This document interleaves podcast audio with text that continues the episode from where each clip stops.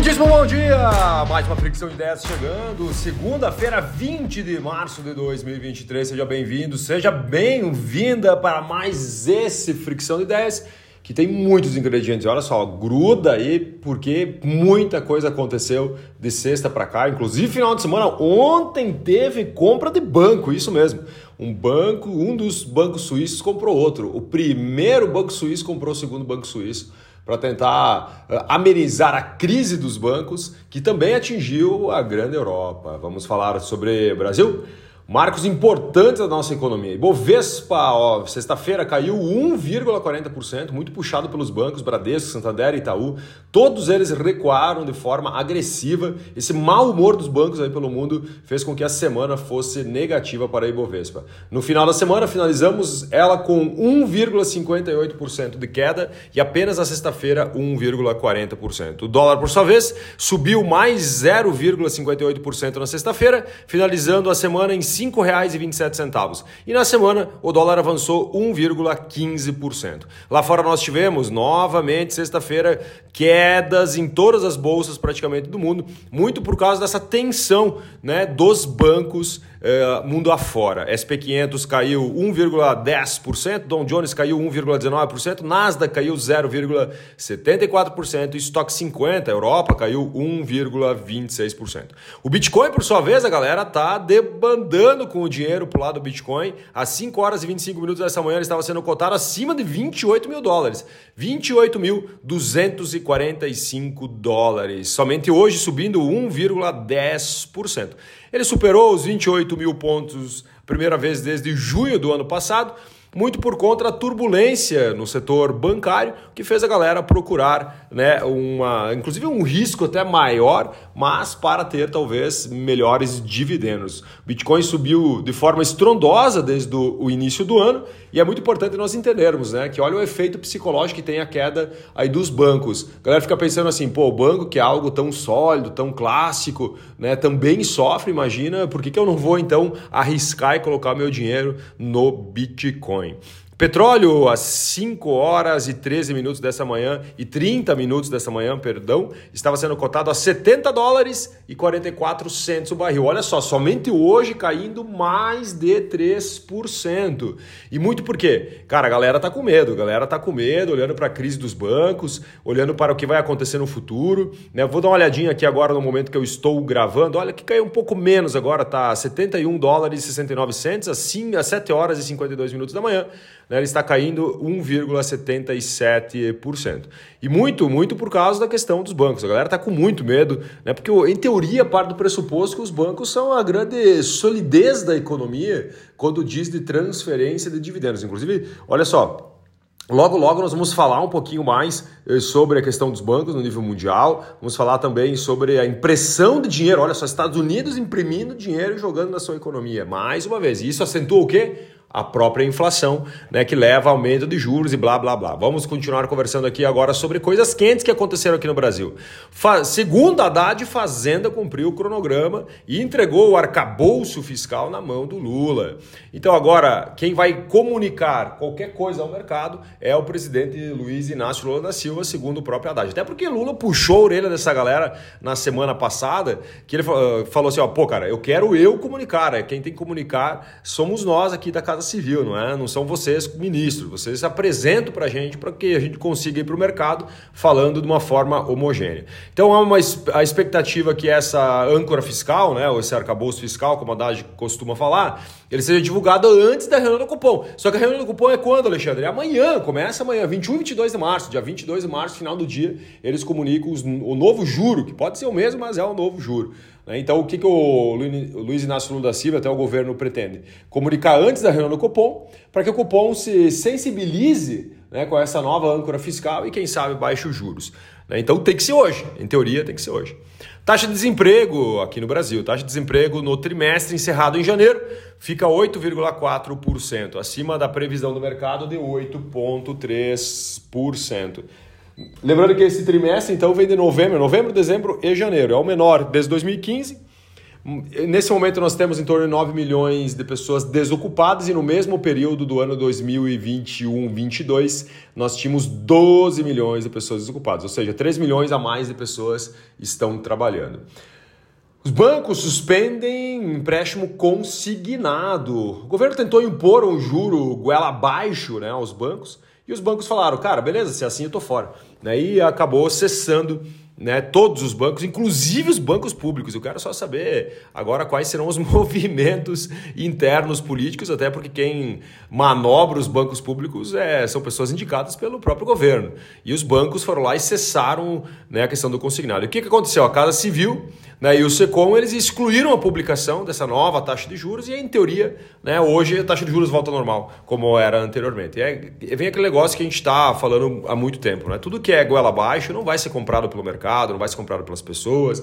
2023 não é 2002, quando o Lula fez o primeiro mandato dele lá atrás. Então tem muita coisa que é diferente nesse momento, o que faz com que a gente precise realmente pensar antes de falar, pensar antes de agir.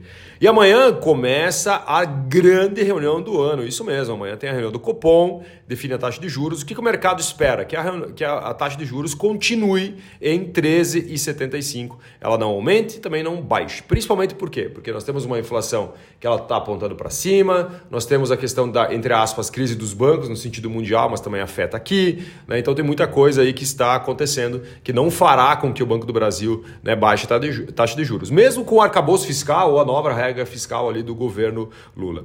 Voa Brasil! Será que o Voa Brasil vai voar? Lembra passagens aéreas a 200 reais? Lula não curtiu o comunicado, não estou dizendo o projeto, ele ficou muito bravo porque não tinha passado pela Casa Civil isso. As companhias aéreas no primeiro dia falaram assim: opa, espera aí, calma, ninguém falou conosco, ninguém nos consultou. Só que agora as companhias aéreas falaram assim: hum, é interessante, cara, eu quero discutir sobre essa ideia. Agora nós temos que esperar os próximos avanços. Né? Lembrando, só para você saber o que é o Voa Brasil, foi comunicado por um dos ministros falando falando que isso ia acontecer e tal, mas ninguém sabia, né, pelo que foi visto. E o objetivo dele é que esse projeto uh, faça com que passagens aéreas a 200 reais, aquelas ociosas, né? Então, assim, pô, hoje, hoje mais ou menos em torno de 80% da aeronave é ocupada, 20% não é. Então ele quer usar esse, essa sobra de 20% para as passagens aéreas de 200 reais. Colheita de soja atinge 96,5% no Mato Grosso. Lembrando que o Mato Grosso é o maior estado produtor do Brasil, em torno de 25% da soja é plantada por lá. Hoje, o Mato Grosso corresponde a uma área maior do que a Argentina, só para ter uma ideia. Então, nós somos o terceiro maior produtor de soja do mundo, somente o Mato Grosso, tá? Não estou dizendo o Brasil. O Brasil é o maior. Só o Mato Grosso, hoje, ele é o terceiro maior produtor né, de soja do mundo. Com a retirada da soja dos campos, o plantio do milho, segunda safra, ou milho safrinha, está avançando em 97,94 do estado do Mato Grosso, ok? Gasolina, diesel e etanol caem cerca de 0,5% dos postos nessa semana. Uh, só para você ter uma ideia de valor de referência, a gasolina, a gasolina recuou em média de 5,54%, eh, lembrando que é média nacional, ok? é, recuou para 5,54%, antes 5,57 é, centavos, não por cento, centavos, perdão. Vamos falar sobre China. China, que é o nosso maior cliente. Ações da China sobem com sinais de recuperação e também alívio de temores sobre a crise bancária. Então, os Estados Unidos injetando dinheiro nos bancos, né, a Europa ali, um banco comprando outro, as ações da China, da China acabaram uh, recuperando né, após esse alívio né, no mercado. Né? A China que é também. Cara, hoje dá para dizer que quase tudo é impacto mundial, né? principalmente quando é algo mais profundo, né, como a crise dos bancos. China corta compulsório de bancos. Lembra o que é o compulsório? É o dinheiro que fica retido né, para justamente não acontecer o que aconteceu nos Estados Unidos. Né? Que nos Estados Unidos o compulsório era zero, ou seja, todo o dinheiro depositado no banco você pode emprestar. E quando as pessoas correram para o banco pegar o dinheiro, o dinheiro não estava mais lá porque estava emprestado. Né? Então a China corta o compulsório dos bancos pela primeira vez de, eh, eh, em 2023, perdão, para estímulo do crescimento. Ou seja, quando eu corto o compulsório, eu jogo mais dinheiro no mercado. Nesse momento, então, a taxa ela está em 5%, então foi cortado 25 pontos base da taxa do compulsório, ficou em 5%. Riscos regulatórios da China motivam cautela com o minério de ferro, né? Nós temos que entender que a China é um país comunista barra capitalista, né? E ele tem muitas questões regulatórias que acontecem no meio do jogo. E o, e o aço, é, a China hoje é o maior produtor, também é o maior consumidor de aço do mundo. E uma das coisas que a China está fazendo é cortar a produção de aço. Por quê? Justamente pela questão da redução dos, das emissões de gases, né? Então a China vai cortando e automaticamente ela tem que comprar do mundo. E o que, que acontece? Né? A galera fica com muito cautelosa pela questão das restrições que a China faz do, do dia para a noite, né? Olha só, startup Baidu, nem é startup mais, né? A empresa Baidu ganha licença. Baidu é uma empresa de busca que é como se fosse o Google da China, né? Entende? Ele ganha licença para oferecer serviço de robotáxi também em Pequim. Hoje eles já estão em duas cidades com serviço de robotáxi e agora então o serviço Apollo da Baidu implementará 10 veículos totalmente autônomos em parque tecnológico desenvolvido pelo governo de Pequim. Né? Então o objetivo é o quê? O objetivo é justamente eles uh, pulverizarem um pouco seus negócios para não focar somente na parte da busca da internet. E um dos projetos deles é esse projeto Apollo, né? que está colocando o robotáxi, ou seja, carros autônomos sem motorista. Inclusive rodou um vídeo muito, muito tempo desse robotáxi, um, brasileiro que estava lá e pegou esse robotáxi da Baidu, né? E, então você deve ter visto aí em algum momento. Vamos continuar aqui falando agora sobre o mundo. Olha só, Fed, né, Banco Central dos Estados Unidos, imprime, olha, imprime 300 bilhões de dólares para socorrer bancos. E o que acontece, né? Os Estados Unidos podem imprimir grana porque ele não só inflaciona o seu país, mas inflaciona o mundo inteiro. Isso que é mais louco, né? Os Estados Unidos é o único país do mundo que tem poder de inflacionar o mundo a partir da impressão de dinheiro. Então eles imprimiram 300 bilhões para jogar dentro dos bancos e obviamente o que acontece, né? Não existe almoço grátis inflação, né? que foi o que aconteceu durante a pandemia, quando o governo americano jogou muito dinheiro no mercado e acabou inflacionando aí o mundo e também né, os Estados Unidos, que hoje tem uma inflação mais alta que o Brasil.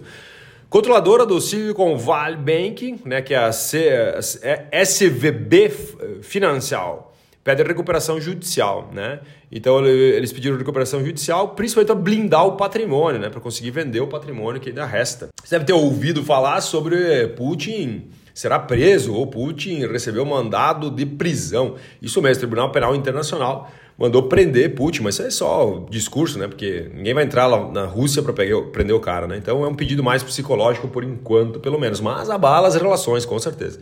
Grupo de 11 bancos americanos depositarão 30 bilhões no First Republic Bank. Mais um banco dos Estados Unidos está com dificuldade, né? Depois do do Silicon Valley Bank. O First também está com dificuldade financeira e 11 bancos americanos vão depositar 30 bi na conta dos caras para eles não quebrarem. O que, que, eles estão tentando fazer aqui? Ó, JP Morgan, Citigroup, Bank, eh, Bank of America e Goldman Sachs. O que, que eles estão fazendo? Eles estão tentando deixar a hegemonia ou a saúde financeira dos, dos bancos mais em dia, né? Porque a galera está com medo. O Credit Suisse, né, que quebrou quebrou, tá quebrado, né? o governo foi lá e injetou dinheiro, lá da Suíça agora. E o UBS foi que é o primeiro, o maior banco da Suíça é o UBS. O segundo maior banco é o Credit Suisse. Né? E o que aconteceu? O primeiro banco comprou o segundo. Né? Então fechou ontem, domingo, isso mesmo, domingo eles fecharam a transação. 3,25 bilhões de dólares foi a compra né, da UBS pelo Credit Suisse. Credit Suisse. Credit Suisse. Uh, vamos continuar aqui. Inflação na zona do euro diminui em fevereiro, mas núcleo do pre... dos preços aumenta. O que é importante nós entendermos? Olha só, eles tiveram uma redução da inflação por conta da energia, mas o núcleo, que é o consumo lá o, eh, do dia a dia das pessoas, ele continua aumentando. Né? Então isso é muito importante. Às vezes nós temos uma discrepância. Ah, baixou a gasolina, que no Brasil aconteceu. Foi lá, cortou imposto, baixou a gasolina, baixou a inflação. Mas o núcleo da meta, que é o nosso dia a dia, lá que é o alimento, que são a, a, que a roupa, que é o aluguel, essas coisas, por exemplo, não diminuíram. Organização para Cooperação e Desenvolvimento Econômico melhora a projeção de crescimento global, mas piora a do Brasil. Isso mesmo. Após uma expansão de 3,2% do PIB mundial ano passado, a economia mundial desse ano uh, uh, vai avançar possivelmente em torno de 2,6%, segundo né, a OCDE. No entanto, o Brasil né? No Brasil, a OSDE piorou as expectativas de uma expansão de 1% em 2023 para uh, e 1,1% em 2024. Antes a expectativa era em 2023 1,2% e 2024 1,4%. E Trump volta para YouTube e Facebook após dois anos de suspensão. E qual foi o primeiro post dele? Estou de volta. ah, galo velho. Vamos, vamos continuar aqui. Para finalizar, nós temos mais cinco tópicos.